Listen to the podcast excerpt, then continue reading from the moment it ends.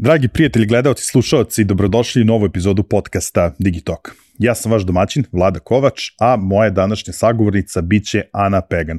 Ana je osnivačica organizacija Product Wise i Serbian Product Community, a ja ću sa Anom danas razgovarati na jednu veoma aktuelnu temu iz oblasti IT sfere, a u pitanju je product management. Verujem da svima vama koji se krećete u IT sferi da će ovaj današnji razgovor biti veoma zanimljiv, tako da verujem da ima dovoljno razloga da ostanete sa nama do kraja razgovora. Svakako na samom početku da vam skrenemo pažnju na neke nama bitne stvari.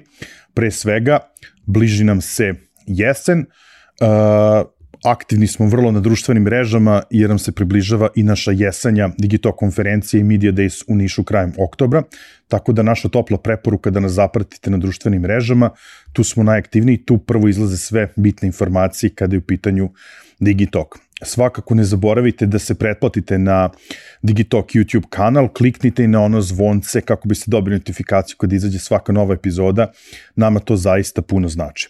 Uh, naravno, svi vi koji više volite da slušate podcaste, uh, samo napomena da smo prisutni na svim streaming servisima. Ukoliko imate bilo kakvih ideja, predloga, sugestija ili kritika, najbolje da mi pišete na info.digitalk.rs, ja ću vam vrlo brzo i vrlo rado odgovoriti. Pre početka razgovora, rijede i da zahvalimo svim onim kompanijama, organizacijama i brendovima koji su podržali rad Digitalk e, podcasta. Na prvom mestu svakako tu je MTS, naš pokrovitelj u 2023. godini. Kada je MTS u pitanju, želimo da vam napomenemo i da vam skrenemo pažnju na neke od njihovih usluga. Naime, možete da unapredite svoje poslovanje uz pametna MTS biznis rešenja. Otkrijte svet jednostavnog i fleksibilnog ustiteljstva, bržeg i sigurnije izdeljenja podataka, energetski efikasnog radnog prostora i najboljih antivirusa za zaštitu dragocenih podataka. Za više informacija svakako posetite link koji se nalazi u opisu ove epizode partner podcasta i projekat Srbija inovira, koji sprovodi ICT Hub uz podršku USAID. Iza projekta stoji grupa ljudi posvećenih stvaranju okruženja koje će povezati ključne igrače inovativno tehnološkog ekosistema i time unaprediti privredu naše zemlje. U okviru projekta formiran je i prvi srpski superklaster iz oblasti blockchain i Web3 tehnologije pod nazivom Odličan 3, koji će uz podršku projekta nastaviti da razvija svoje potencijale i jača domaću inovativnu industriju. Za više informacija o projektu, ali i prvom srpskom superklasteru, posetite web sajt i profile na mrežama, a link ka web sajtu Projekte Srbija Inovira naravno nalazi se i u opisu ove epizode. Zahvaljujemo se naravno i našim partnerima iz OTP banke za podršku podcastu i preporučujem vam njihovu novu M-Banking aplikaciju – a posebno vam sugerišem da probate opciju da sami menjate i postavljate limite za svoje kartice. Novu OTP M-Banking aplikaciju možete preuzeti sa linkova koji se nalaze u opisu ove epizode. Veliku zahvalnost naravno dugujemo i našim ostalim partnerima, Mastercardu, Ananas i Komercu, Ideja online prodavnici, pominjemo ideju, ne zaboravite na novi promo kod 1000 Digitalk koji vam omogućava da ostvarite 1000 dinara popusta prilikom posete idejnoj online prodavnici. I svakako ovaj, e, i u ovoj epizodi drugari iz davačke kuće Finesa su sa nama, dvoje vas koji budete najbliži sa komentarima, sa komentarima koji su u kontekstu današnje epizode, nagradit ćemo sa dva primjerka knjiga, a za sve ostale naravno važi promo kod Digitalk koji vam omogućava 10% popusta na Finesinom sajtu. A sada krećemo sa današnjim razgovorom. Zdravo Ana, dobro mi došla u Digitalk. Bolje te našla. E, dogovarali smo se već ono neko vreme ovaj, za ovaj razgovor. Ja dugujem jednu veliku zahvalnost našoj zajedničkoj poznanici Dragani Grbić, te moram ovim putem ovaj, da, da je puno pozdravim. A nekako iskreno ovaj, mislim da su se i kockice poklopile baš u pravom trenutku, jer se u poslednje vreme jako puno priča prosto kako u IT industriji trenutno prednost imaju ovaj produkt kompanije, kako treba ovaj se fokusirati na to da imaš sobstveni proizvod i tako dalje, tako da verujem da smo ovaj uboli pravi trenutak, a prosto da će ovaj zahvaljujući tvom iskustvu i ekspertizi današnji razgovor ono mnogim ljudima pomoći da shvate šta je to zapravo product management, o čemu ćemo najviše danas pričati, ali načet ćemo mi tu mnogo tema u okviru ovaj u okviru svega toga tako da verujem da nas čeka ovaj zanimljivih ono 60 60 90 minuta ovaj razgovora pogotovo što si ti napravila jedno tako kvalitetnu ono pripremu, tako nisam imao ja tu ništa da dodam i veoma sam ti zahvalan ovaj na tome. Ali ajmo da krenemo nekako ovaj redom, uh, da ja tebe predstavim formalno onako kako tebi stoji na, na LinkedInu, uh, ti si osnivačica, ajde da kažem dve uh, organizacije, zajednice, to je ProductWise i Serbian Product Community. Ovaj, ali ako bi trebalo da nam se predstaviš u dve rečenice, uh, ko je i šta radi Ana Pegan? Uh, product manager uh, sa, na misiji da podigne vidljivost dobrih praksi u razvoju digitalnih proizvoda. Sjajno. Kao da si ja, vežba, kratko. kao da si vežbala, a znam da ti nisam rekao za, ovaj, za ovo vidi, pitanje. Često me to pitaju, znaš, to je, to je onaj moment kako ćeš mami da objasniš šta radiš, znaš, to mi je uvijek najteže. ja dan danas mami ne mogu da objasnim šta radim, odmah da ti kažem. Istina. ovaj, e sad, da bi naša publika shvatila neki, da kažem, malo širi kontekst, o, da li bi podelila sa nama kakav je bio tvoj ovaj razvojni put ovaj tvoje karijere, šta si ti sve ovaj radila, gde su bili počeci, šta sve danas radiš, ono jer si ti mhm. prilično ako koliko sam shvatio svestrana ličnost i ono biješ bitke na više frontova. Jeste, jeste istina.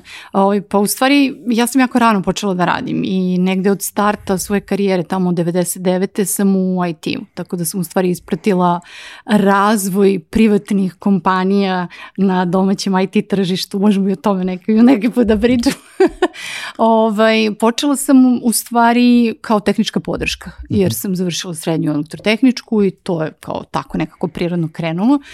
I inicijalno nije baš bilo mnogo opcije gde se radi, tako sam počela u računskom centru u banki. I onda sam prošla kroz razne neke pozicije koje su to u servisnom delu, ovaj, gde sam bila business analyst, account manager, uh, project manager, vodila uh, servise, znači bila head of customer service i tako dalje. I onda sam došla do nekog trenutka u karijeri gde sam u stvari došla do zasićenja uh, tog dežurstva i konstantnog uh, rada u servisu gde si ti 24-7 ono, dostupan uh, i negde i moj život i da kažem ono kako sam ja sazrevala se promenio i prosto sam htela da uđem u nešto što ima potpuno drugačiji mhm. ritam. Tako da sam onda u jednom trenutku iz tog nekog project managementa napravila shift u product management i to je bilo 2014. Tad je to bilo potpuno nepoznata stvar kod nas. Uh, tada su product management radili samo start-upovi i nije se, nije se zvalo uopšte product mhm. management. Jel? To je ono 2010. Izli, izašao Lean Startup i onda su svi krenuli da koriste Lean Startup i pošto se zove startup, to je to, nigde ga dalje ne primenjujemo, jel? I u stvari sam se te, te godine negde prvi put susrela kad sam došla ovaj, u jednu stranu kompaniju sa uopšte pozicijom koja se zove product manager. Došla sam tu opet na nešto slično project managementu, jel? A već je postojala ta rola i u stvari sam po prvi put kroz to šta kolega radi na toj poziciji shvatila šta je to. Naravno on je bio u Americi jer kod nas prosto tih praksi nije postojalo u tom trenutku. I onda sam lagano krenula da se nekako pomeram u tom smeru jer sam u stvari tu videla svoju poziciju da obuhvatim neke dve sfere mojih ove, ovaj, interesovanja i onoga u čemu znam da sam dobra i što volim, a to je direktno klijenti, razgovor sa klijentima, razumevanje njihovih potreba ove, i tako dalje i s druge strane sam razvoj softvera, development timovi i rad sa njima. I to je da kažem negde ono bio moj početak. I od tada do danas kroz različite pozicije, malo po malo, pomerala se ovaj, kroz strukturu i senioritet i sada sam na poziciji senior product manager u Microsoftu. E sad, ovaj, kad si nam se predstavila, uh, kako je išao tvoj ovaj razvojni put, šta sve sada radiš, ja mislim da je negde za početak najbolje da prosto pružimo tu neku e, definiciju, odnosno tvojim rečima, da nam opišeš šta to zapravo predstavlja product management mm -hmm. i zašto je, mislim svakako ćemo pričati dosta u današnjem razgovoru u kontekstu situaciju u srpskoj IT industriji, ali ovaj, gledat ćemo to iz konteksta drugih industrija. Zašto je product management danas toliko interesantan kompanijama? Mm -hmm. uh, pa imamo prvo šta je product management. Znači, uh, to je u stvari definisanje i plasiranje bilo kakve vrednosti uh, klijentima, to jest korisnicima. I to je toliko široko da zaista po time može da se podvuče mnogo toga, uključujući i usluge, u zavisnosti od toga kako se definišu i kako se realizuju. Ovaj, čemu služi product management kompanijama, zašto uopšte kreću u celu tu priču, e, služi prvenstveno za upravljanje razvojem proizvoda, da bi taj proizvod doprinosio biznisu, znači da bi suštinski realizovali mhm. neke svoje ciljeve, a s druge strane da bi se smanjio rizik koji nosi bilo koji razvoj novog proizvoda, pa čak i postojećeg proizvoda. Jel? Mislim, vrlo smo svesni da u današnje vreme tržište nije isto kao što je bilo mani pre 10 godina, kamo li negde dalje.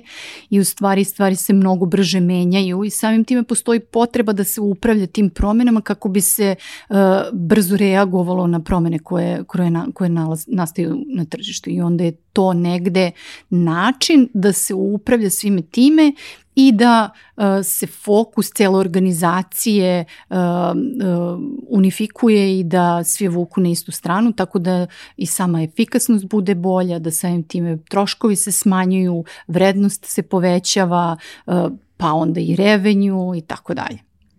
Dobro, e sad, o malo pre kad sam te pitao ovaj, zašto, zašto se kompanije sve više interesuju za product management, uh, da li se može reći da se, da li je ispravno reći e, da se kompanije koje razvijaju digitalne proizvode više okreću produkt managementu i da je možda, e, kako da kažem, više prilagođen toj vrsti proizvoda? Pazi ovako, znači product management je nastao jako davno, znači 39. I nastao Kada nije je, bilo digitalnih proizvoda. Exactly, upravo to. Znači, nastao je, uh, smatra se za početak, ta 39. kad je Neil McElroy ovaj, napisao čuveni Brandman Memo. On je tad radio u Procter Gamble. Znači, nikakve veze sa digitalnim proizvodima nema. Uh, I negdje taj Brandman Memo je u stvari začetak kako brand managementa, tako i product managementa, zato što imaju zajednički koren. Negde kasnije su krenuli da se granaju u zavisnosti od toga na što se fokusiraju. Ali poenta je bila ista. Kako da dobijemo feedback od korisnika i da napravimo sledeću verziju uh mhm. -huh. da kako bi ga poboljšali, kako bi poboljšali samim time uh, pro, uh, prodaju i engagement sa tim proizvodom i tako dalje. By the way, izvini, ja ne umem da koristim srpske reči, nisam ni sigurna ne, ne, koje ne, su. slobodno, slobodno, slobodno. Ne, to, Dobre. to smo davno prevazišli u podcast, okay, tako da sve u redu. Da sve u redu.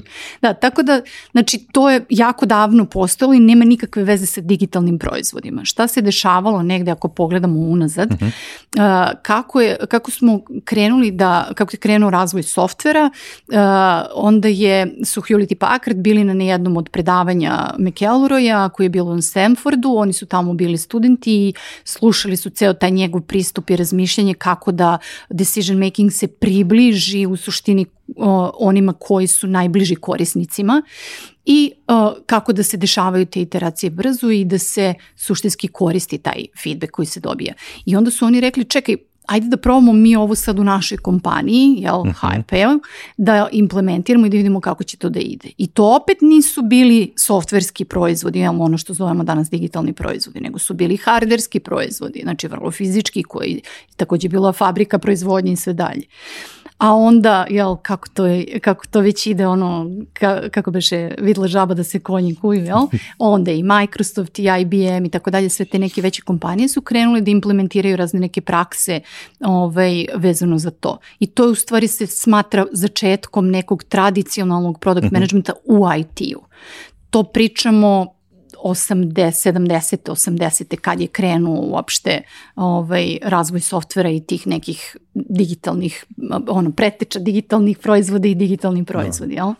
Ovaj, a reci, malo pre si nabrojala neke stavke, pa sad možda da vidim da li bi ti imala nešto onako da, da podvučeš kao ključne uh, na koji način i zašto je, zašto je važ, važan uh, za biznis, spomenula si smanjuje rizik, utiče mm -hmm. na prihode i tako, tako dalje. Ako bi trebalo da podvučeš ili da kažeš neke 3, 4, 5 ključnih tačaka ovaj, na koji način utiče mm -hmm. product management na biznis, šta bi to bilo? Jasno, pa prvo je, definitivno prva stvar su rizici. Znači, kada razvijamo novi proizvod, da li uopšte pravimo pravu stvar? Znači ako kažemo, e, mi ćemo da obslužujemo ovaj segment tržišta i da li ono što mi sad pravimo za njih je ono što njima u stvari treba.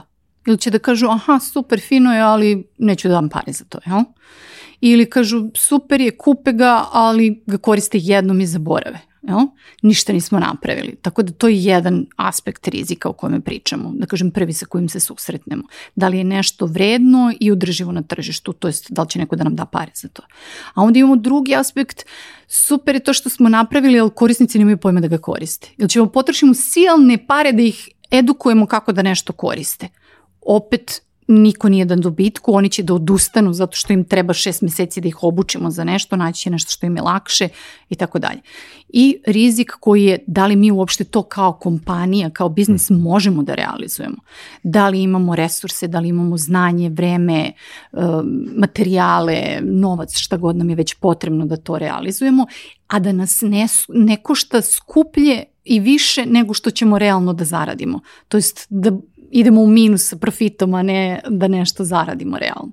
Tako da to su neki osnovni rizici od kojih se kreće, ali u stvari svaki korak u razvoju proizvoda e, mi donosimo neke odluke i svaka od tih odluka je potencijalni rizik. I onda u stvari e, pričamo o nekom setu dobrih praksi koje nam pomaže da donosimo e, što bolje, nikad nisu savršene, ali mhm. što bolje odluke sa informacijama koje imamo u datom trenutku. Tako da to je jedan aspekt je rizik. Drugi aspekt je uh, efikasnost realizacije.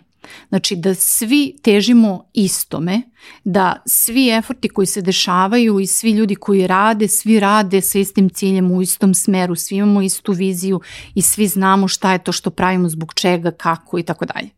I to je, da kažem, neki alignment koji pomaže i neki fokus koji se drži kroz prioritete koji su najvredniji za realizaciju.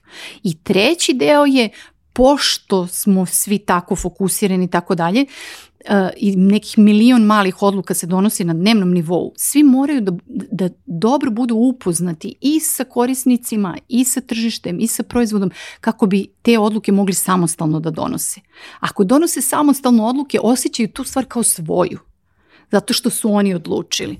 Gde onda govorimo sad iz perspektive poslodavca, gde imamo mnogo veći ownership samog tima i ljudi koji rade na nečemu nad njih, onome što, onim što proizvode, osjećaju ga kao svoj, samim time njihova motivacija je veća jer sense of achievement i tako dalje, sve je tu i pride povezano sa samom kompanijom u kojoj rade. Tako da i neki retainment ljudi u samoj kompaniji je drugi engagement njihov, koliko su povezani sa kompanijom, koliko se poistovećuju sa, i sa poslodavcem i sa tim na čemu rade. Tako da ja bih rekla da su to neka tri ono najveće sfere gde, gde se osjeća najveći uticaj. Jasno, ovo moram priznati školski si objasnila, mislim da ovo možemo da izdvojimo kao poseban segment ovaj, i da stoji kao neka vrsta tutoriala. Ovaj, ja sam uvodu rekao da ćemo se mi malo ovaj, u razgovoru dotaći i ono domaćeg tržište, sad ti si i sama ovaj, napomenula kad da si ti krenula time da se baviš, da prosto to kod nas nije ni, ni mm. postojalo, malo ljudi uopšte znalo za to. Da li bi mogli sad da napravimo neku paralelu uh, kako izgleda to naše tržište e, danas, ovaj, jer se prilično se priča o tome, prosto prisutni smo, ne možemo da zatvaramo oči pred ovaj krizom u IT sektoru koje se dešava, evo sad je ovaj, ja mislim od početka godine i da, da, da još uvek ono traje i da se i priča i piše o, o tome i je pomenjena na mrežama i nekako se uvek ovaj, govori, e sad je prava prilika, sad su prednosti ne znam kompanije koje ovaj, eh, prave svoje proizvode, Ovaj, a kako je uopšte izgledao razvoj tog našeg tržišta kada je u pitanju ono product mm. management, jer prosto nije to toli, iz mog nekog ugla iskustva koje mi, da kažem, imao kroz događaje, i kompanije koje su bile prisutne na našim događajima, mi se nismo u nekoj većoj meri susretali sa, sa takvim pričama i kompanijama. Mm, da, mislim, pomenuo si to kao iz, iz mog iskustva. E, ja u stvari imam e, dupli uvid u to. Jedno je moje lično iskustvo kao zaposlenog u toj roli na tržištu, a drugo, drugo iskustvo je kroz zajednicu mhm. -huh. i profile ljudi koji su deo zajednice i onda i kroz njihove priče i kroz sam razvoj, kako je išao razvoj razvoj zajednice, jer naša produkt zajednica postoji od 2018. sad već pet godina i imamo onako solidan, solidan jedan uh, pregled, da kažemo, kroz tih pet godina kako je išlo. Uh, pa vidi, da, upravo si, naravno, znači te 2014. nije postojalo uopšte, to nisu postojali takvi profili i onda je tek krenulo to u stvari na mala vrata kroz priču o skramu jer je Scrum tada bio, bog zna kako aktuelan, ovaj, sve firme su krenule sa implementacijom Scruma i tako dalje. I onda se tu pojavila neka rola product ownera koju niko nije znao šta je. I ove, ovaj, ja sam bila jedna od prvih, čini mi se, na možda čak i prva grupa ovaj, koja je uopšte kod nas odslušala taj, ovaj, tu obuku, gde mi smo to negde prepoznavali iz različitih uh, role koje su već postojale na tržištu, znači project manager, business analyst, malo nešto dizajner, malo engineering manager, znaš, svašta tu nešto da, da, da. pomalo. Ove, ovaj, ali u tom trenutku nije postojala rola koja objedinjuje sve te stvari i kaže e, ovo je to. Pritom i kroz Scrum uh, cela priča o product owneru je u stvari uh, product owner nije biznis domen nego je skup odgovornosti koje su grupisane u jednoj roli, procesnoj roli koja se zove product owner. I to sad možeš da imenuješ bilo koga u timu da bude da igra ulogu product ownera za taj tim to ne znači da je on ujedno i product manager. Znači to je subset uh, odgovornosti koje ima product manager. I onda u tom smislu, kad je to sve krenulo, bilo je mnogo konfuzije. Ja se sećam, znači te 2018. smo počeli, mi smo najviše pričali o tome šta je product owner, šta je product manager. Znači ako odete na naš YouTube kanal, mislim da će biti jedno pet ono različitih uh, priča o tome iz različitih uglova i tako dalje ono gde smo negde došli kroz razvoj našeg tržišta, kako je u stvari išlo, to znaš i sam. Prvo su krenule neke privatne firme da se javljaju koje su suštinski uglavnom obsluživale neke enterprise ovaj, mhm, klijente. Uh -huh, uh -huh. I to se nije zvalo mi razvijamo proizvod, nego se zvalo mi pravimo softver za te i te klijente. I onda je tu bilo mnogo kastamizacije, mnogo vrlo nekog specifičnog rada za samo tog klijenta A, za samo ovog klijenta B, za samo klijenta C. I to je onda naraslo u neka čudovišta koje je postalo nemoguće održavati, jer kad ti imaš takav kod bez da ti sve, sva, svaki delić ono ti vuče na svoju stranu, ove, i toliko svičeva koje možeš da flipneš i da potpuno nešto drugo rade, to je prosto neodrživo. I onda je iz te perspektive krenula potreba da se razmatra čak i kako ovo u stvari treba da izgleda kako bi to bilo produktivizirano. S druge strane, krenulo je da se razvijaju uh, kompanije koje su nudile usluge razvoja softvera, ono što danas zovemo outsourcing kompanije. I to one su bile malene i lagano su rasli i tako dalje, zato što je naše tržište bilo pogodno u smislu uh, ono, odnos cena kvalitet koji smo nudili u tom trenutku. I to je bilo unosno i bilo je relativno jeftino za početi i tu su onda u stvari tržište krenulo da, da kažem, se baca na tu stranu, jel? da se ovaj, tegovi malo ovaj, pretežu i onda taj deo vezano za razvoj proizvoda nije uopšte ni zaživeo kako treba. Jel? Te kompanije koje su bile nastavile su, ali nije se primilo nadalje.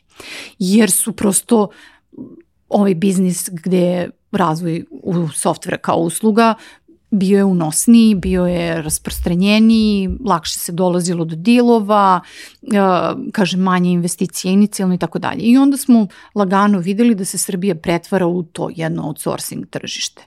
I to je bilo sve ok dok nije krenula borba između tih kompanija koje su sad već nagojile se narasle, borba za ljude, jel? Onda su krenule da rastu plate, to sve znamo, tu priču, jel, to smo sve videli. I onda su u jednom trenutku te plate narasli toliko da prosto nis, nismo mogli da opravdamo više kao tržište. Znači, ako si ti, ako ti koštaš uh, nekoga iz Amerike, potpuno isto mu je da li će da angažuje nekoga u Srbiji, nekoga u Nemačkoj ili nekoga u US-u, što bi se on cimao sa tobom u, u Srbiji sa razlikom u vremenu i svemu je, živome, ako ništa ne dobija od toga dodatno što ne može da dobije i kod kuće. Jel? I onda smo izgubili tu svoju ono competitive edge ja, na, na tržištu globalnom i krenuli su stvari da se raspadaju. I sad to se u našem slučaju poklopilo sa krizom koje je korona izazvala. Ja? Pa smo onda svi bili u fazonu, ma ne, to je zbog korone. Pa jednim delom je zbog korone, ali ne baš u potpunosti. I mislim, izašli su, sigurno si čitao, izašli su sad razni članci koje sad ulaze u detalje, zašto, kako i tako dalje. Mislim, koga zanima može da, da ovaj malo uđe i da pročita, razni neki pametniji ljudi su na tu temu pričali, ali to je u stvari bila poenta.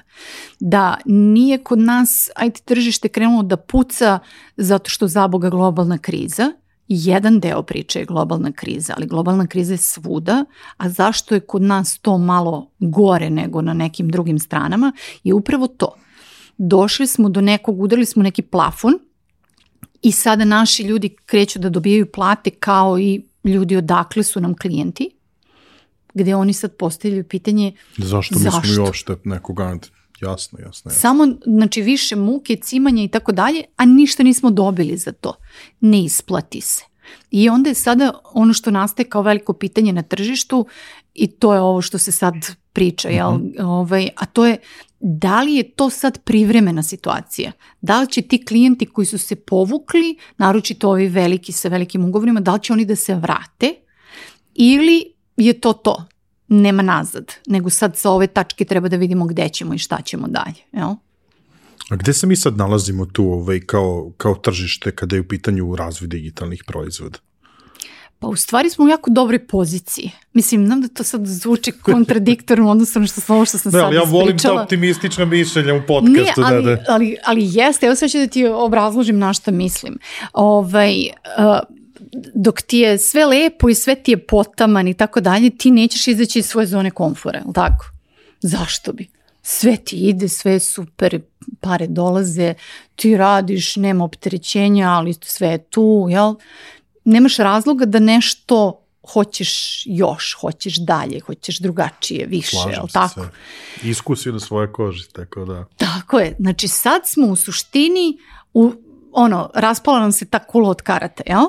I sad treba da izaberemo neki novi put, jer taj put kojim smo išli više nije dostupan. Urušilo se sve i ne možemo njima da idemo. Ili možemo, ali na neke druge načine i tako dalje. To je sad diskusija za outsourcing da, da. priču. Ali što se tiče proizvoda, mi smo u stvari jako dobroj poziciji zato što ljudi sada moraju da razmisle o tome koliko je održivo na dugoročno govoreći održivo da, da ti imaš uslugu razvoja softvera i koliko možeš da je skaliraš. Jer, kako da ti kažem, koliko god da na našem tržištu izađe studenta godišnje, obzirom na potražnju, to nije bilo nigde blizu dovoljno. Jel? I onda ti stalno imaš potražnju za kadrovima, jer tebi skaliranje direktno zavisi od broja kadrova koje imaš, a ne možeš da poboljšaš kreiranje, skaliranje kreiranja kadrova. Vrlo sporo ide, jel? A potražnja eksponencijalno raste ako hoćeš da širiš biznis. I tu se sad stvari raščlanjuju, jel? I sad možeš i dalje da ideš u tom smeru i da ono, držiš fige, da ćeš da pronađeš ove, ovaj, adekvatne poslove i tako dalje i da ćeš uspeti da se skaliraš i slično. Ili možeš da izabereš neki drugi put, a to je da vrednost onoga što radiš, što kreiraš, ne zavisi od broja ljudi koje imaš u kompaniji. O čemu pričamo? Znači ti možeš da napraviš, to, to je onaj moment, znaš, da ako, ako pravimo, ne znam, praviš prstenje, pa, pravljanje prstenja je proces koji je isti. Samo je pitanje da li je taj prsten neka bižuterija, srebro, ima dijamante ili šta ima na sebi i da li ćeš da ga prodaš zato što je dizajn ekskluzivan ili šta god već, da li ćeš da ga prodaš za 10 dinara ili 100.000 ili, jel? Tvoj ono što si ti investirao, tvoj effort je isti, proces onoga što si pravio je manje više isti, razlika je u materijalima i resursima koje si uložio i samim time razlika je u ceni u odnosu na vrednost koju si kreirao za svoje korisnike, za svoje kupce. I to je ta razlika koju pravi uh, da li se bavimo uslugama razvoja softvera ili se bavimo uh, razvojem proizvoda. Jer usluga razvoja softvera se skalira uz pomoć broja ljudi, a ovo se skalira uz pomoć kreiranja veće vrednosti, što ne zavisi nužno od broja ljudi. Ovo je sjajan primjer.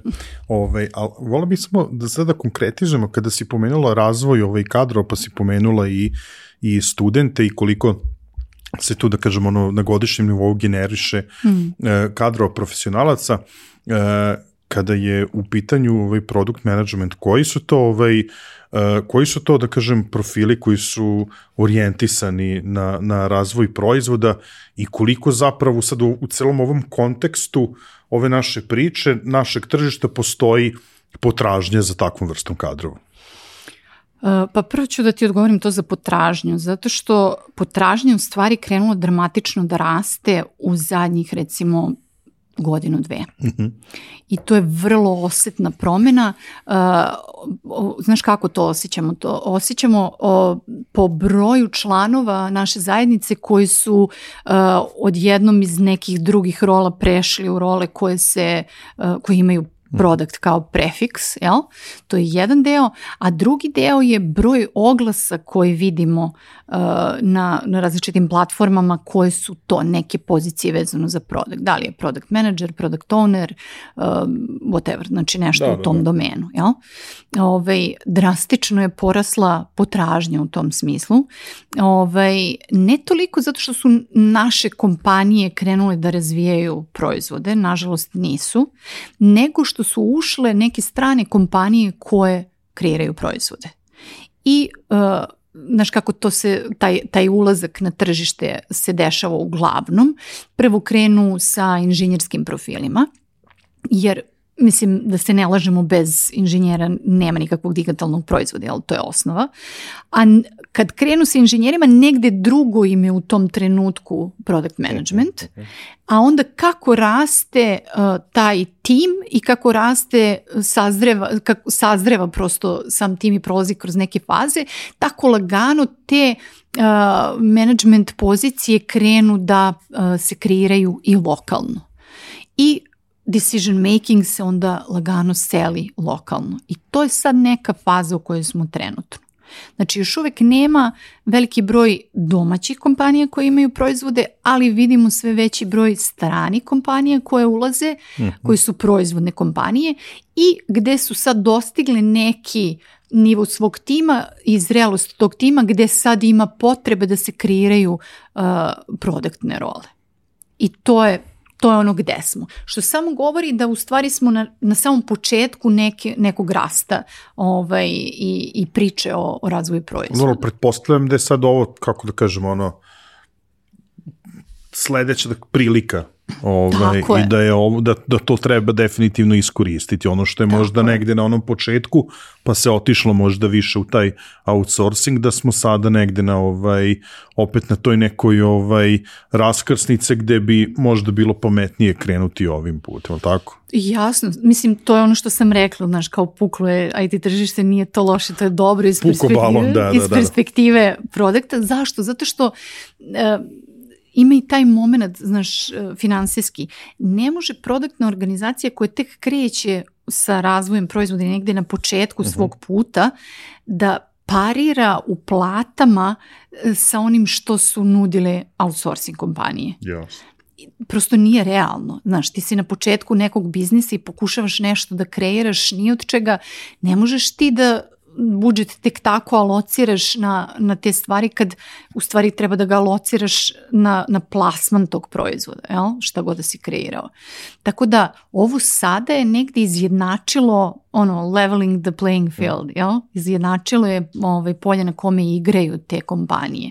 I ovo je sad u stvari šansa, zato sam rekla da je dobro, jer ovo je u stvari šansa da kompanije koje su proizvodne kompanije negde iz inostranstva dođu, jer se sad malo smirila ta priča oko plata, to je jedan aspekt. Drugi aspekt je da niknu neke nove ideje ovde, odavde, lokalno i da mi kreiramo proizvode. Jer ako mene pitaš što je cilj, to je onaj, odatle će se roditi onaj unicorn zbog koga će onda da dođu investitori, zbog koga će onda tržište da plane. To smo videli, znaš i sam, videli smo i kroz, ne znam, Rumuniju i Bugarsku, Irska, kako je Google došao, nije kao, pff, palo im na pamet, nego je bilo nekoliko unikorna, promenjeni su zakoni i onda su oni došli.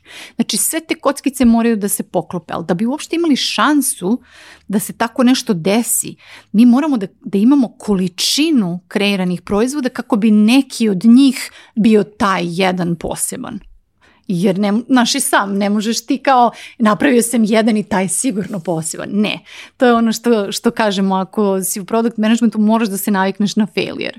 Znači, 9 od 10 proizvoda će failovati. I to je činjenica. Ali ono šta ćeš naučiti iz toga, taj deseti će zato verovatno biti uspešan.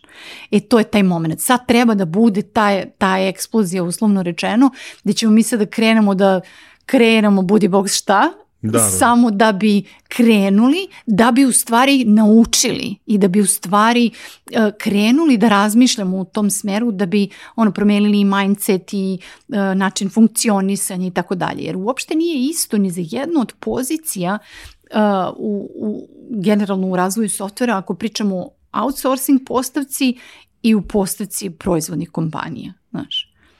Ti tamo radiš za nekoga drugog, pitanje je da li znaš za koga radiš. Uh, potpuno si ditečovan od, od tvojih rezultata zato što ugovor se plaća na osnovu ono scope, budget, time, jel?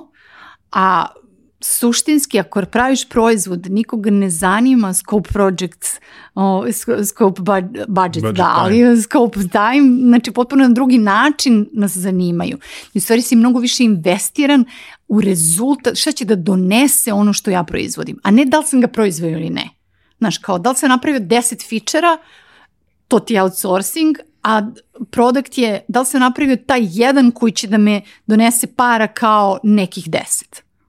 E, to je taj moment. Jasne. Da sam što manji effort, a da što veće pare mogu da zgrnem. Sad ste ovaj, pomenula se jednu jako zanimljivu stvar, a to je ovaj, e, sposobnost da prihvatiš ovaj, taj neuspeh. Ono. Mm -hmm. To mislim da je kod nas onako posebno posebno teško da se, da se zaprimi.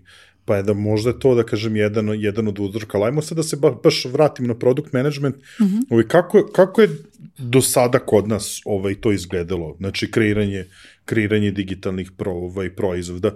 I eto, možda posle toga da, da krenemo u pravcu ovaj, razgovora uh, uh, gde nama i kako može product management da, da pomogne da prosto nastavimo tom nekom uzlaznom hmm. putanjom i da krenemo eto tim nekim drugim putem.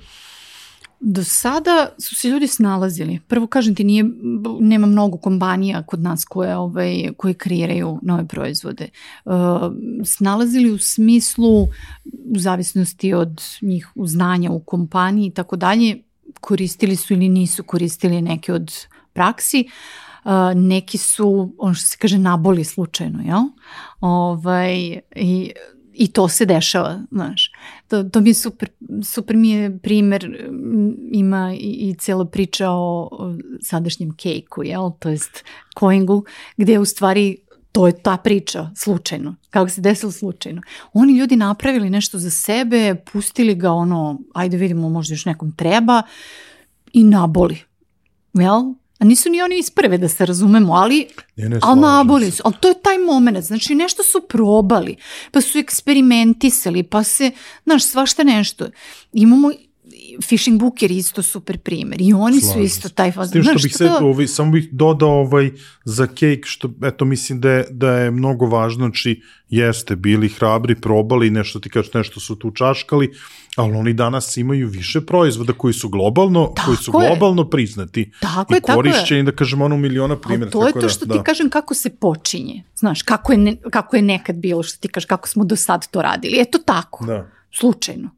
Bukvalno tako su se stvari dešavali. Ili u zavisnosti od znanja za početak osnivača, to ti je primjer recimo phishing bookera, -hmm. znači od zavisnosti od znanja osnivača, koliko oni znaju na tu temu, koliko su investirali da nešto saznaju i tako dalje i koliko su hrabri da probaju nove stvari i to, dešavale su se stvari, de, dešavale su se ono proizvodi na ovaj ili onaj način. Tako da nije bilo da kažeš, nekog recepta u tom smislu, nego je više to bilo snalaženje ljudi, a i nije bilo mnogo toga. I onda se zavisi odakle su ti osnivači došli, koji je njihov background, šta imaju od nekog znanja, iskustva do tog trenutka. Do formalnog, neformalnog, da. Tako da. je, tako je, šta, šta će da upotrebe od svega toga i, i onda šta će u stvari da donese neki rezultat i kakav rezultat i to je to. Tako da nije bilo nekog strukturiranog pristupa, što je skroz ok, da se razumemo, cijela ideja onog nekog product discovery kao u svom osnovi i u stvari eksperimentisanje. Ali je važno da u stvari kreneš, to je taj mindset o kome pričam. Znači, da u stvari kreneš sa tim mindsetom da ja ne znam, ali da probam. I da onda probaš. Ne, znači, čini mi se da naši customeri iz onoga što smo čitali, pričali, videli ovo ono, da bi naši customerima ovo pomoglo za ovo i ovo, ajde da probamo. Radi, ne radi ne radi, zašto ne radi? Ja smo mogli da sam, aha, ok, ako zbog toga, aj može li ovako? Ili možda ovo, možda im ne treba ovo, i, i tako dalje. Znači, prosto eksperimentisanje, ali to je taj moment. I onda nije toliko presudno da ti sad, ja budem, imam silne neke alate za pojasom u product managementu, pa ću ja sad da izvadim tako dalje. To je super, I da, lakše ti je kad imaš praksu u, u mhm. rukama kao i za bilo šta drugo u ostalom, ali nije presudno da bi kreirao proizvod.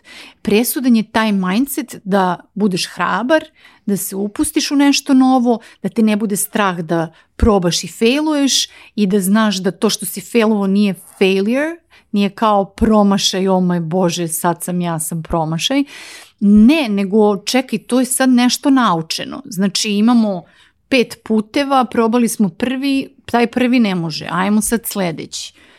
Da, da se prosto tu prešaltamo i onda možemo da vidimo dalji progres u, i, i u praksama i u nekom uh, razumevanju i uh, u raznim nekim drugim stvarima. Ali taj moment je prvi, to je ono što, što si sam rekao, koliko smo mi područje uh, nismo, ali to je upravo taj moment koji mora da se desi, da, da, pre, da prevalimo taj moment. Ne, mislim, ja mislim da ovaj da će se de... više puta sam ja to komentarisao, ali evo sad možda ovaj uh, jer sam shvatio tu smo, ne, tu smo negde ono možda ovaj i sa, i sa godinama kako ja to nekako percipiram uh, ja to negde uh, stavljam u istu ravan sa preduzetništvom, da mm -hmm. kažem privatnim biznisom. Mm -hmm. uh, mi smo iz, dolazimo iz jednog totalno drugačijeg sistema gde smo na decenijama, decenijama kompletno i obrazovni sistem je išao nekim skroz drugim putem i 90-ih godina, početkom 90-ih su se pojavile prve privatne firme mm. ovaj, u Srbiji i to, si kao, to su bili kao neki početci.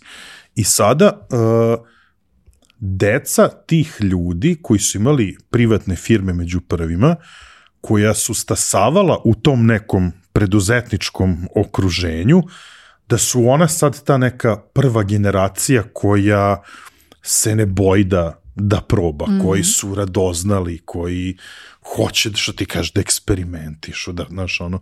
E, to je da kažem neka moja percepcija, ovaj, i da prosto, da će to sad samo da, jer to, jeli, vremenom i raste i, i broj tih privatnih kompanija je negde rastao, pa se iskreno nadam prosto i da je ta kultura da se, da se širila i da danas možda čak i neki novi klinci imaju skroz drugačiji ovaj, skroz drugačiji mindset, jer svi pričamo o tome u, u Americi, ono još od ovaj, vrtića, svi samo pričaju o nekim projektima, nje sve projekat, ono, od mm. malih nogu, radim u vrtiću, radimo na projektu, šta radiš pravi od plastelina vulkan ili tako nešto, ne, to je projekat, nije to igranje plastelinom, ono. Mm. Ovaj, ali nekako, nekako verujem da to, ovaj, da to dolazi ono i kod nas. Ne, sigurno dolazi, da, upravo sve to što si ispričao, znači, istorijski gledano mi imamo taj jedan hendikep nekog pred nekih prethodnih vremena gde prosto preduzetništvo nije postojalo. I onda je trebalo da se desi par generacija, da se stvari malo zavrte i da se pogled na celu tu priču malo promeni i da u stvari preduzetništvo ne, post, ne ono, iz, iz one neke kužne reči, znaš, kao preduzetnik, pusti ga da u stvari to postane uh, beč časti, ono, Tako znaš, je, kao da, da, da. ne kao nešto gadno, nego naprotiv nešto što je ono velika hrabrost, velika istrajnost i tako dalje i da u stvari bude u pozitivnoj konotaciji predstavljeno. I sigurno vidi kako svaka sledeća generacija kako dolazi, stvari će biti bolje u tom smislu, zato što će već videti neki primere. Ali znaš šta još ima? Ima moment interneta. Ja to sad gledam da, sa mojim da, da decom, da, da, znaš. Da. Oni Bravo. odrastaju uz internet gde su svesni svih tih nekih influencera i raznih nekih ljudi koji zarađuju od nečega što je njima strašno zabavno. I vrlo su svesni da oni zarađuju, kako ti kažem, da nije da ne rade oni to samo iz ljubavi, nego da tu ima i neke da, zarade. Da, da, da, da. I oni to jako rano kapiraju. I e, skroz je, zato ti kažem, skroz je drugačije. Mi smo ipak neka generacija koja je, gde nam, nama je internet došao kad smo već bili odrasli u suštini. Yes. Tako da svaka ova generacija koja se sve ranije susrela sa internetom u životu, u suštini imaju mnogo širi pogled na celu tu priču i e, čak i na to eksperimentisanje, znaš. Zato što upravo to, nije svaki video uspešan, nije svaki ono Bravo. mim uh, ovaj, viralan i slično, oni to već instinktivno znaju. Znaš, da ti moraš da kreiraš mnogo sadržaja da bi ti ne, nešto od toga bilo uspešno. Tako da, ja recimo, to je mene fasciniralo potpuno, znaš, kad, kad pričam sa mojom decom na tu temu, nikad nisam imala potrebu da im objašnjavam to, a vidim da razumeju. I sad kao odakle, jel? Pa nema odakle, to je to, one žive na internetu od kad su se rodile, jel? I to je, mislim da će stvari u suštinski mnogo brže da se skaliraju sa generacijama koje dolaze nego što su sa nama, upravo zbog tog efekta. Vidiš, ja uopšte ovaj, nisam ono posmatrao, da kažem, tu stavku jednačina, ono internet, izloženost internetu, ali sjajan uvid. Ovaj, uh, u kontekstu sad IT industrije, postoje možda neki profili uh, koji, ovaj, da kažem, posebno mogu biti ovaj, interesantni kada je product management ovaj, u pitanju. Mm. Da product management, da, da kažem, na njih ono utiče i da može da se najbolje da se primeni. Ovaj, da, naravno. Pitao si me, sa, samo ću da se osvrnem, pošto je vezano, naravno, naravno. pitao si me za ovaj, to ljude koji izlaze sa fakulteta nove, uh mhm. -huh. tako dalje. Nažalost, kod nas još uvek uh, nema ništa na tu temu ni na jednom fakultetu, čak ni kao deo nekog predmeta. Ima nekih elemenata koji se uče kroz neki marketing, nešto uh mhm. -huh. malo kroz neki project management i tako dalje. To je ono što znam da ima i pominje se nešto na fonu recimo, ali nisam sigurna koliko je rasprostranjeno na drugim fakultetima i gde šta ima. Znam da ima na par privatnih fakulteta nekih priča o inovacijama i tako dalje, ali ništa dublje, mhm. znaš, ništa da, da kažem što stvarno ulazi u, u suštinu. Čak nema ni nekih specijalističkih uh, uh, programa u okviru univerziteta na tu temu, tako da to još uvek ćemo da vidimo kako će da se razvija. Ja negde, moja lična želja i ono kao vizija koju ja imam za, za našu produkt zajednicu je da u nekom trenutku ovaj, uspostavimo saradnju i sa, i sa univerzitetima i da u suštinski im pomognemo da, da formiraju neke od, od budućih programa predmeta, programa specijalistički kurseva, tako nešto. Šta, da, god, da, da, da. šta god već bude adekvatno u datom trenutku, ali da prosto krenemo i neku uh, liniju formalnog obrazovanja na, na tu temu. Ovaj, a što se tiče samih profila, uh, pro, product management, pošto obuhvata, da kažemo, neke tri velike sfere, suštinski razumevanje biznisa, ovaj, u tom smislu preduzetništva, ali biznisa i generalno kako funkcioniše biznis, ovaj, i uh, razumevanje uh, dizajna, to jest dizajna user experience-a, uh, vizualnog dizajna i tako dalje, znači ono što zovemo dizajnom proizvoda, okay. i razumevanje, tehničko razumevanje, znači kako se kreiraju tehnička rešenja, ovaj, to, to iz svih tih sfera mogu da ljudi suštinski uđu uh, u product management. Ovaj, postoje različiti programi sad i to je relativno novo, znači ne samo što kod nas nema zvaničnih programa na univerzitetu, nego i u svetu su relativno skoro u zadnjih 3-4 godine krenuli se formiraju programi uh, vezani za product management. Znači to nije mi tu nešto kaskamo, nego generalno mhm. nije postojalo. Ovaj, to je bio deo nekih studija vezano za marketing, deo studija vezano za biznis i tako dalje, ali nije bilo kao zaseban domen da se uči to je re, relativno skoro počelo na, na nekim stranim univerzitetima. Tako da tu smo ok što se toga tiče, ne, ne kasnimo da. mnogo. Da. Nije ko ne znam, ono marketingu, advertisingu, ono kad pa sagovornici kaže kao pa za Amerikom kasno 15 godina, za Evropom 10. Nije, Odmah ti se nije. smrkne pred očima. Nije, nije, ali s druge strane uh, u nekim drugim zemljama, uh, nekim drugim tržištima, product management je odavno prisutan u kompanijama. Zato što ljudi su suštinski prelazili iz nekih drugih profila u te uloge.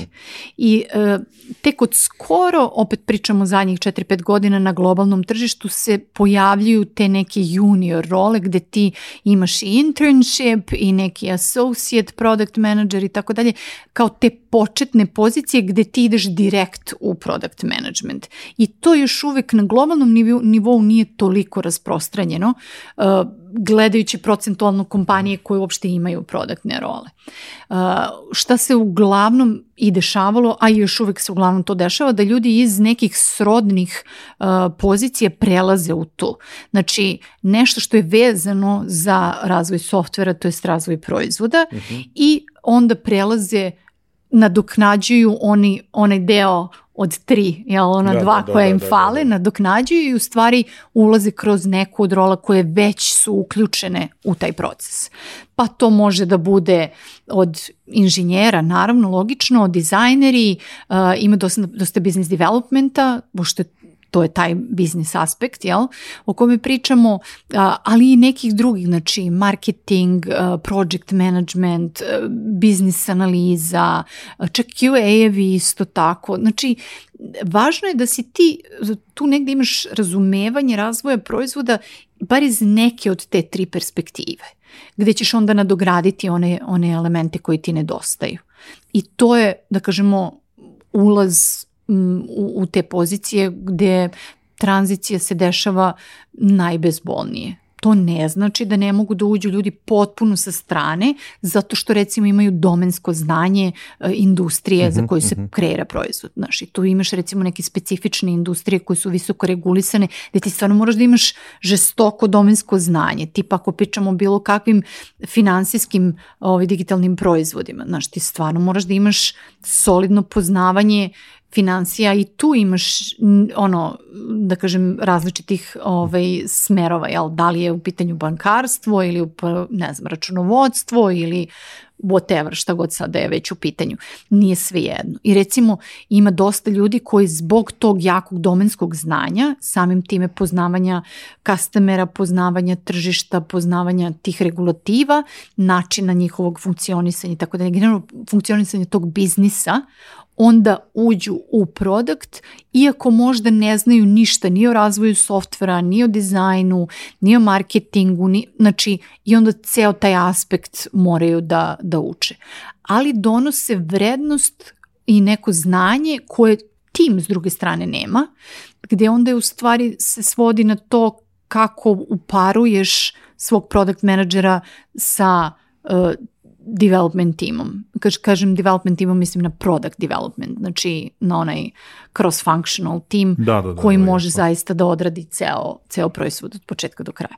I onda u timu moraš da imaš ta neka znanja i veštine koje možda bi trebalo da budu u product manageru, ali zato što on dolazi iz neke druge role, možda nisu toliko razvijene. Ili da investiraš u njega dovoljno da podigneš ta znanja kako bi onda bilo sve na, na nekom adekvatnom nivou ono od što se očekuje.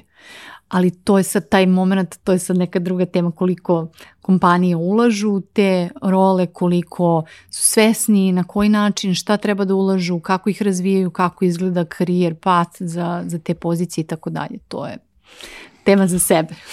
druga tema. E sad, da. uh, kroz razgovor, sad, pogotovo sad pri kraju pomenulo se kao, ne znam, više industrija, ali opet kad smo krenuli pričamo uh, o product managementu, krenulo se pričamo kao kad se pojavio Scrum kod nas i tako dalje. Sad ja bih volao da, da mi ovo malo ovaj, sagledamo iz, ovaj, iz više perspektiva, mi jeste da se negde ono kao fokusiramo i u Digitoku negde na, na na IT industriju, ali svakako gledamo da obuhvatimo čitav digitalni ekosistem, ali koliko je product management stvar uh, samo IT industrije. Da li je to, da li je to primenjivo i u nekim drugim industrijama koje, da kažem, možda nisu digitalne, toliko se ne bavi digitalnim proizvodima. Mm -hmm. Apsolutno je primenjivo. To je ono što smo pričali na početku. Znaš, nije ni krenulo od digitalnog, nego je krenulo potpuno da, da, da. iz nekih drugih industrija. Tako da apsolutno je primenjivo. I ima dosta kompanija u drugim industrijama koje apsolutno koriste product management. Samo što u, njihovom slučaju, u zavisnosti od industrije, to možda ne podrazumeva baš sve isto, ono jedan na jedan sa onim što podrazumeva u IT industriji. Prilagođavanje A, industrije. Tako je, tako je.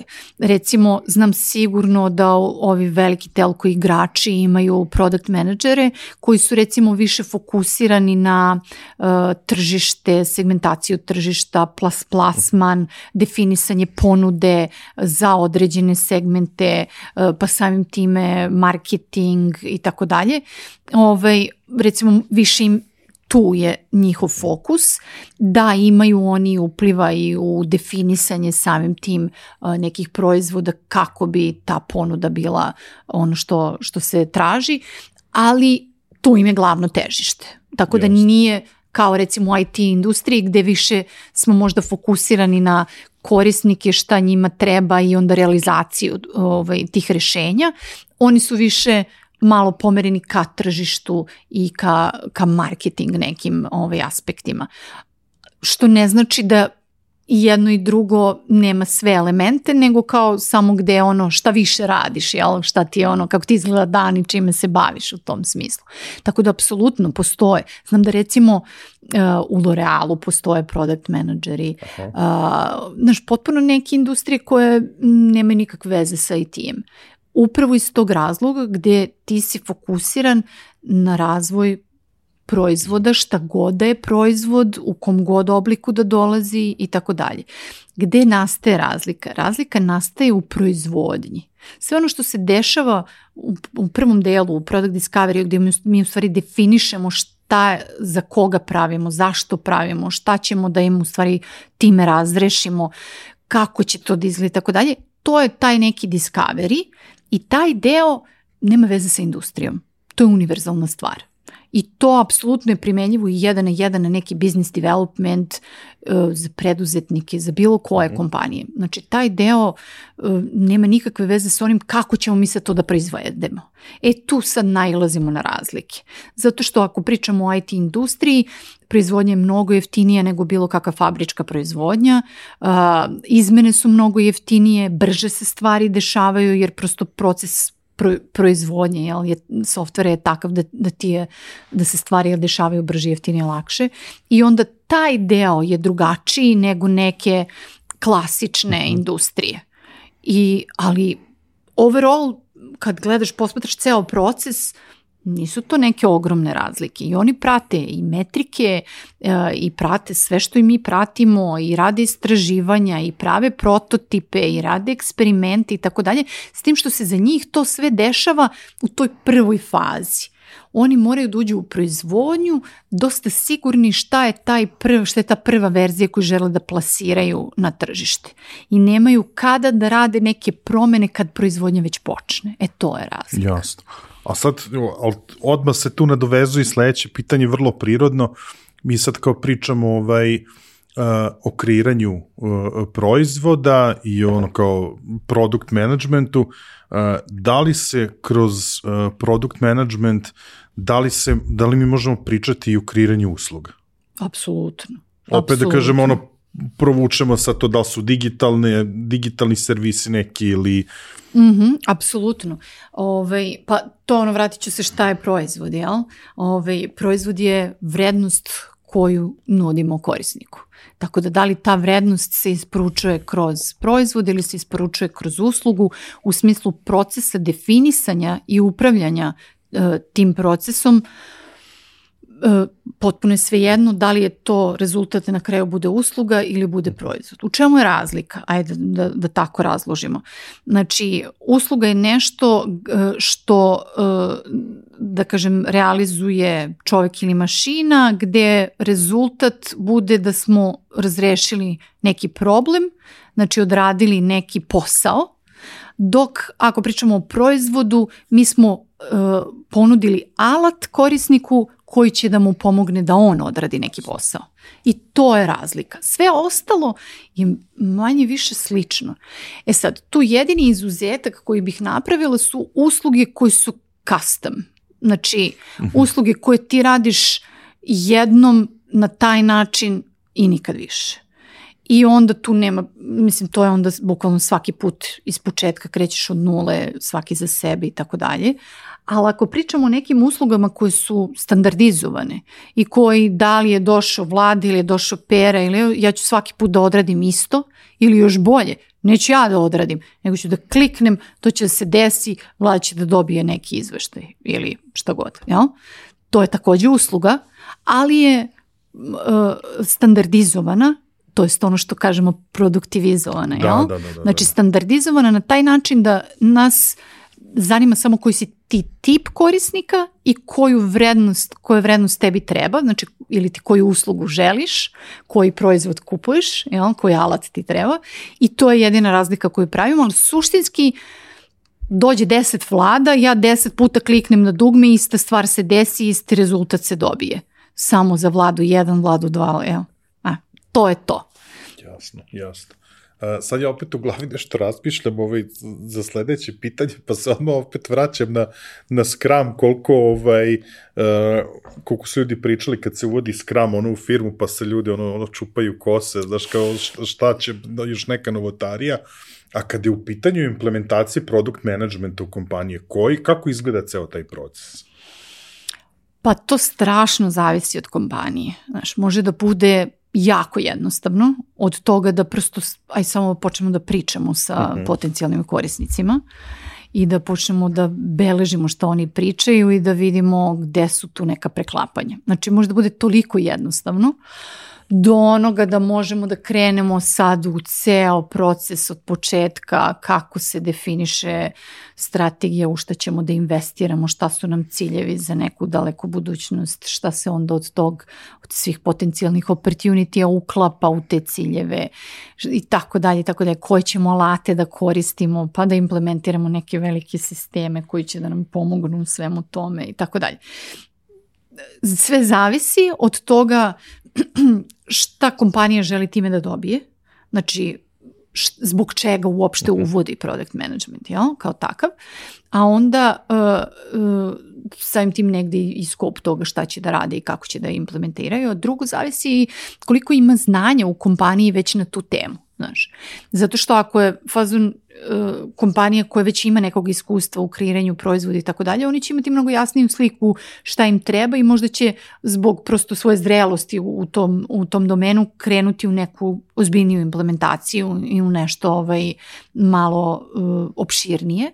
A s druge strane, ako je neko tek na početku i ono po prvi put uopšte se upustio u kreiranje proizvoda, apsolutno će raditi ono što je pročitao malo prepomenutom Lean Startupu ili MAMS testu i tako dalje, znaš, te neke osnove odakle se kreće uvek. Sad kad si pomenula ponovo knjigu, ti si meni pomenuli u pripremi u okviru ovaj, ovog dela taj koncept Lean Product Management, mm. šta on predstavlja?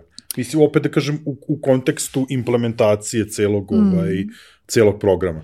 Pa lean, mislim generalno lean kao uopšte um, metodologija, da kažem, je krenula iz automotive industrije i uh, suštinski kako da se sa što manje, uh, što manjim budžetom uh, validiraju neke pretpostavke, jel? Kako da ti ne kreiraš sad ono unapred kule i gradove, a ne znaš da li uopšte postoji potreba za tim kulama i gradovima. Znači da sa nekim minimalnim troškovima u stvari krećeš u to iterativno razvijanje. I onda ako pričamo o nekom pristupu u razvoju proizvoda, u okviru toga je to šta je prvi korak koji treba da proverimo. Prvi korak je mi smo pretpostavili da ovoj vrsti korisnika treba ovaj alat. Jesmo sigurni.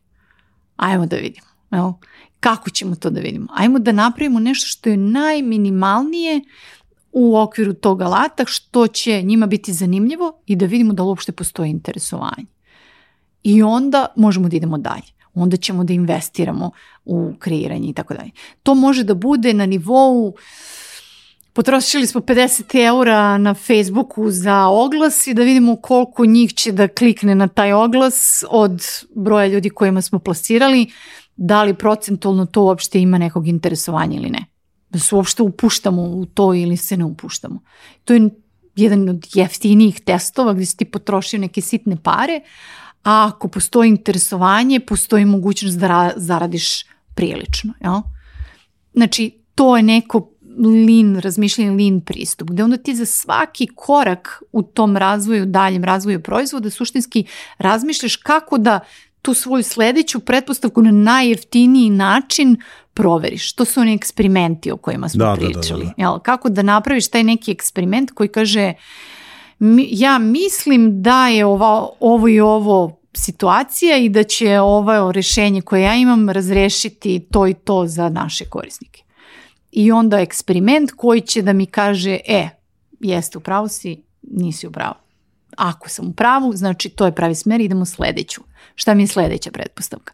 Ili nisi u pravu, back to the drawing board, jel? krećemo dalje, iz početka ili dalje, ili kako god.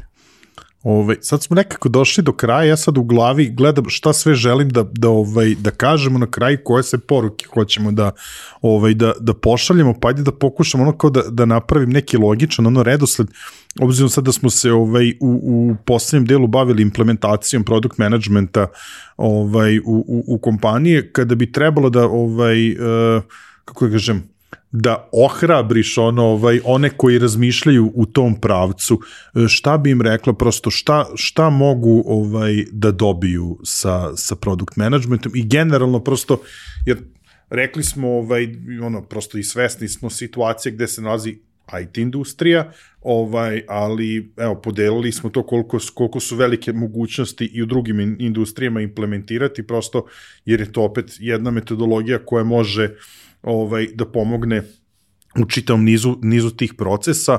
Ako bi trebala nekog da, da ohrabri, šta bi mu rekla ako razmišlja o uvođenju product managementa? Pa, ono, keep it simple, tako? to, je, to je uvek početak. Uh, u zavisnosti od toga šta se trenutno koristi ili ne koristi u, u kompaniji vezano za, za razvoj proizvoda, prosto najjednostavniji prvi korak je uvek ta prva promena mindseta, jel? Uh -huh, uh -huh. Bez toga nema dalje, ništa se neće desiti bez toga, to je prvo. Tako da, hajde da probamo. To treba da bude ono krilatica što se kaže. Sjajno. Hajde da probamo. Ne znam, ali možda upali, a možda i ne, ali hajde da probamo. Koji nam je najjednostavniji, najjeftiniji način da to isprobamo? To su pitanja od kojih treba da se krene. A onda kako kompanija raste, kako raste negde zrelost, razumevanje, znanje vezano za sve te stvari, tako će rasti i potrebe i da kažem neki ovaj, različite implementacije i tako dalje, tako dalje. Ali od toga se počinje. Znači, od eliminacije ili prevazilaženje straha od eksperimentisanja, od nečega novog, od isprobavanja, od failinga, ovaj, da, da nema lošeg pokušaja. Znači, loš pokušaj je samo onaj pokušaj iz koga ništa nismo naučili. To je loš pokušaj. Svaki pokušaj iz kog smo nešto naučili, to je pravi korak bio.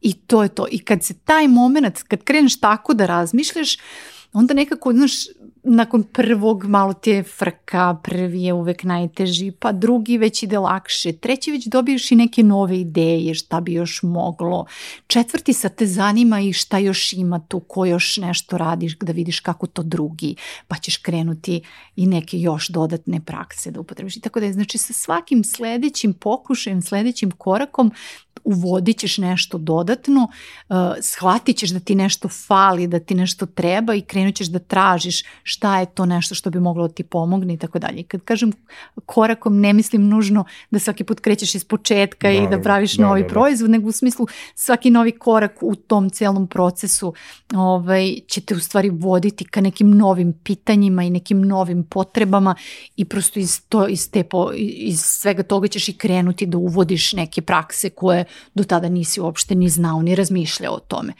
jer nije bilo potrebe, jel? Sjajno.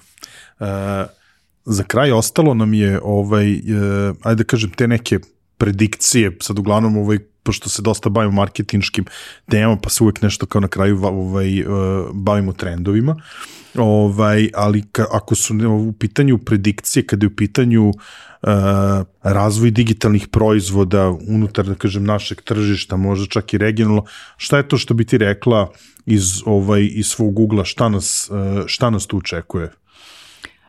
Pa ja mogu da, da kažem ono šta sam videla, šta, šta sam ja videla, šta generalno znamo naučene lekcije iz nekih drugih tržišta koji su bili u sličnim situacijama kao što je nas, naša, u smislu da su to bili u outsourcingu dominantno i onda se ono, uh mhm. -huh. raspao taj ovaj, balon i kao šta je onda bilo. Negde, sledeći tu logiku, ja bih očekivala da sada ljudi koji su možda ostali bez posla ili nisu zadovoljni sa poslom na kom su, krenu da razmatraju o nečemu svom, ali da budu obeshrabreni, mislim obeshrabreni, glupo sad zvuči, ono da krenu uh, lakšim putem outsourcinga jer su sad videli da to baš nije lako da se skalira. Može da bude kao neki prvi korak da prosto dobiješ neki operativni keš, ali ne može biti dugoročna postavka gde onda u stvari ulaze u to samo kao prelazno rešenje da bi u stvari kreirali svoje proizvode. I da onda lagano krenemo da vidimo neke nove agencije, kompanije koje sad kreću da niču i kreću u eksperimentisanje, u potrazi za nekim svojim proizvodom. I ima već nekih lepih primera, nema ih mnogo, a to je ono što očekujem, da u stvari krene to lagano da se skalira i negde to je da kažem cela misija naše, naše zajednice u stvari da pričamo svemu ovome, im pomognemo na tom putu, da im budemo podrška, saradnici, partneri, kako god, gde u stvari im omogućavamo da, eh, da ih ohrabrimo za početak, jel? To je taj moment, da kažemo you can do it, a onda šta god već da najđu na putu, da budemo neka tačka okupljanja svih ljudi koji to već rade i koji mogu da im uh, ponude neke dodatne ideje, znanja, alate, šta god mi je već potrebno na, na tom putu. I u stvari to bi bilo, da kažem, negde i očekivano, a i idealno, ajde tako da kažem, da, da krenemo da vidimo skaliranje broja kompanija koje se odlučuju za uh, kreiranje sobstvenih proizvoda. Jer ne znam da li si video relativno skoro ove, i na, uh, na LinkedInu bilo objavljeno potrebe za domaće tržište za digitalnim alatima su ogromne. Toliko toga nije pokriveno da ovde ima strašno mnogo opportunitija. A ljudi kreću iz pretpostavke, a ovde nema para. Pa vidi ovako, možda nema para ako poredimo sa američkim tržištem, ali ono što ti ovde možeš da kreiraš i da plasiraš na domaće tržište može da bude početna tačka i da to eksperimentisanje se dešava u nekom okruženju gde si bezbedniji, gde imaš više resursa, gde imaš bolju mrežu, gde možeš prosto za početak da validiraš i da kreiraš sebi neku bazu od koje onda možeš da kreneš dalje. I to je jedinstvena stvar koja može da, da se desi suštinski zato što si na sobstvenom terenu. Jel? I, ovaj, I ono što je isto jako važno, pošto postoji ta tvoja lična mreža, naći ćeš lakše i saradnike koji će biti spremni da se investiraju samostalno više u to, uh, pa nećeš morati možda da ih plaćaš konkurentno kako bi inače na tržištu, zato što oni žele da rade sa tom, žele da budu deo te priče i tako da je sve ono što smo pričali o motivaciji. I, ovaj, i opet si na dobitku. Tako da, to je neki moment koji ja i, i očekujem i nadam se da, da će da se desi. Sad sve je pitanje znaš, koliko će brzo i tako dalje, ali to je, nadam se, neki smer u kom ćemo videti da sad idemo. Ja sam ti veoma zahvalan na ovako fenomenalnom zaključku ovaj, i meni sam ostalo još jednu stvar na, na, na samom kraju, zato što prosto osjećam potrebu da, da to naglasimo ono, ovaj, na kraju, možda nismo dovoljno uh, na početku ono, u, u tom predstavljanju, ali ja ovaj velikom broju svojih sagovornika kažem postoji sad tu ovaj nekoliko parametara ovaj koje ja volim da primetim kod svojih sagovornika kod neke zajedničke osobine. Naravno prosto kada preporuke su tu glavna glavna nekako ovaj stvar pogotovo kada dođu od ljudi kao što je kao što je Dragana ali sve vreme razgovora ovaj, tebi se stvarno vidi ono sjaj u očima, ono da, da si ti stvarno vrlo strastvena u poslu koji radiš, a sa druge strane e, još jedna stvar koja je meni jako ovaj, e, važna, a to je ta zajednica, mm -hmm. o, jer da kažem, cela naša priča je potekla nekako iz te zajednice, vi razvijete ovaj, vašu zajednicu kroz uh, Serbian Product Community mm -hmm. i prosto ovaj, znam da ste tu na, raspol, na raspolaganju ovaj, svima a u kontekstu toga što smo pričali o nepostojanju uh, adekvatnih ono programa edukativnih i tako dalje, to je nešto opet što nudite kroz Product Wise, tako da eto, mm. ajdemo samo na kraju, ono, volo bi, eto, da, da, da na kraju zaključimo sa tim, prosto šta radite u okviru vaše ove zajednice, u okviru Product Wise i zašto vam se ljudi mogu tu obratiti, jer verujem da će, ovaj, da će biti ono nekih pitanja za neke preporuke i tako dalje, pa eto da, da ostavimo tu negde ovaj, otvoreno, da ti kažeš ovaj, koje su to sve vaše, vaše aktivnosti, planovi i zašto vam se ljudi mogu obratiti? Mm -hmm. Pa zajednica, mislim kao što je ime kaže, jel, okuplja ovaj, ljude koji su ili već u product managementu, to je generalno u razvoju proizvoda, imamo najrazličitije profile, nisu samo product manageri, tu su i inženjeri, i business developeri, design, marketing, mhm. project, znači naj, najrazličitiji profili, ali suštinski svi su oni vezani za razvoj proizvoda. I sad da, mi smo kao zajednice prvenstveno fokusirani na uh, digitalne proizvode, ali stvari o kojima pričamo su apsolutno primenjive što smo malo prije rekli na bilo koju industriju. Zajednica je tu da podrži kolegije, da slu, služi za da se okupljamo, da razmenjujemo mišljenja, iskustva, znanja, ovaj, da e, ljudi osete podršku, da osete da nisu sami i da ako im treba pomoć imaju kome da se obrate.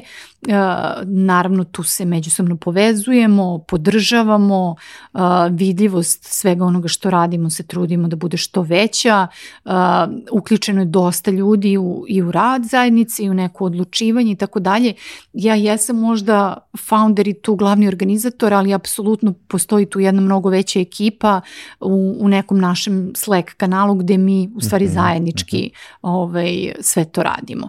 Tako da zajednica je potpunosti još uvek otvorena. Dolazimo sada malo to je neka druga tema, dolazimo malo u, u obim mhm, ovaj, svega toga što radimo, gde nisam sigurna da će baš sve ostati free, ali veći deo svakako da, da, da. će ostati free i ovaj, tako da svako je dobro došao da nam se priključi, čak i oni koji možda nemaju nameru uopšte da ulaze u to, nego eto zanimljivo im je da čuju mi smo otvoreni za, za sve varijante. Samim tim i saradnja sa raznim drugim organizacijama i tu ove, ovaj, gde mi podržavamo drugi, oni nas i tako dalje. A u okviru Product Wise-a uh, hteli smo da odvojimo suštinski brand koji će da se uh, koji će biti više mm, biznis uh, oriented, gde u stvari nudimo obuke vezano za product management, imamo onako solidan ovaj, portfolio obuka, ali ujedno i saradnju sa kompanijama koje žele da uvedu product management, gde suštinski pužemo im podršku kroz razne konsultantske usluge mm. koje su im potrebne na tom putu, ali isto tako i radimo freelance uh, za ljude koji možda ne žele da uh, uh, uvedu u svoju kompaniju uh, stvari vezano za product management, nego žele da ih outsourcuju. Ove, tako da sve te neke varijante, varijante pokrivamo. Tim je za sad uh, nas petoro zvanično, ali suštinski tu je kao što rekao, mnogo veća ekipa, gde po potrebi onda uh, ljudi iz zajednice uključujemo u zavisnosti od projekata koji su potrebni, tako da imamo negde mogućnosti da se skaliramo u tom smislu, da podržimo šta god je potrebno. Ja se iskreno nadam da ćete se u budućnosti povezati ovaj, sa akademskom zajednicom i da će oni nekako imati sluha ovaj, da ostvarite neku saradnju prosto da, ovaj, da ti programi budu, da kažem, ovaj, dostupni i preko ovaj, obrazovnih institucija, pa prosto je to da da, da napravimo taj neki možda širi zamah kada je u pitanju ovaj kada je u pitanju to to preduzetništvo. Nadam se ja, vidjet ćemo. Ja sam ti veoma zahvalan ovaj, što, smo, što smo realizovali ovaj eh, razgovor, komunikacija s tobom je bila ovaj, ba, baš ovako kao tokom celog ovog razgovora.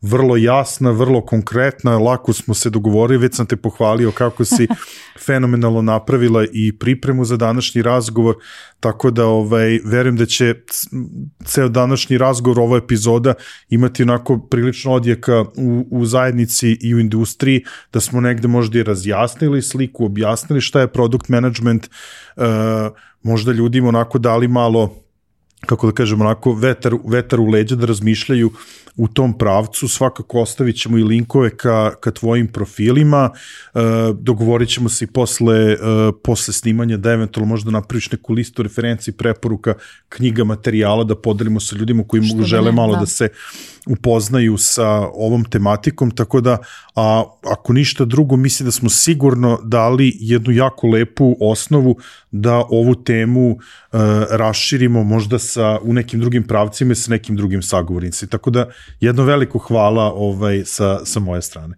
Hvala i tebi što si me pozvao, da, meni je bilo vrlo prijetno. Tako e, da... to mi je drago da čujem. Skroz opušteno časkanje. Hvala ti puno.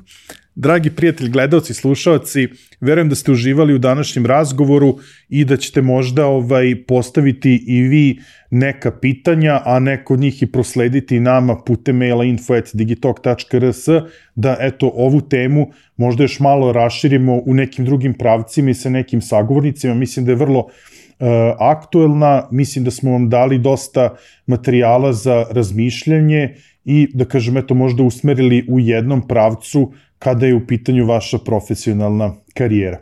Ukoliko želite da gledate još ovakvih e, epizoda, ja vam toplo preporučujem da se za početak pretplatite na naš YouTube kanal, kliknite na ono zvonce kako biste dobili notifikaciju kad izađe svaka nova epizoda, a ukoliko pak više volite slušate podcaste, tu vam samo napominjem da smo prisutni na svim streaming uh, platformama. Pratite nas na društvenim mrežama, ide period kada će biti dosta dešavanja kada je Digitok u pitanju, a tu je nekako najlakše da budete u toku sa svim dešavanjima.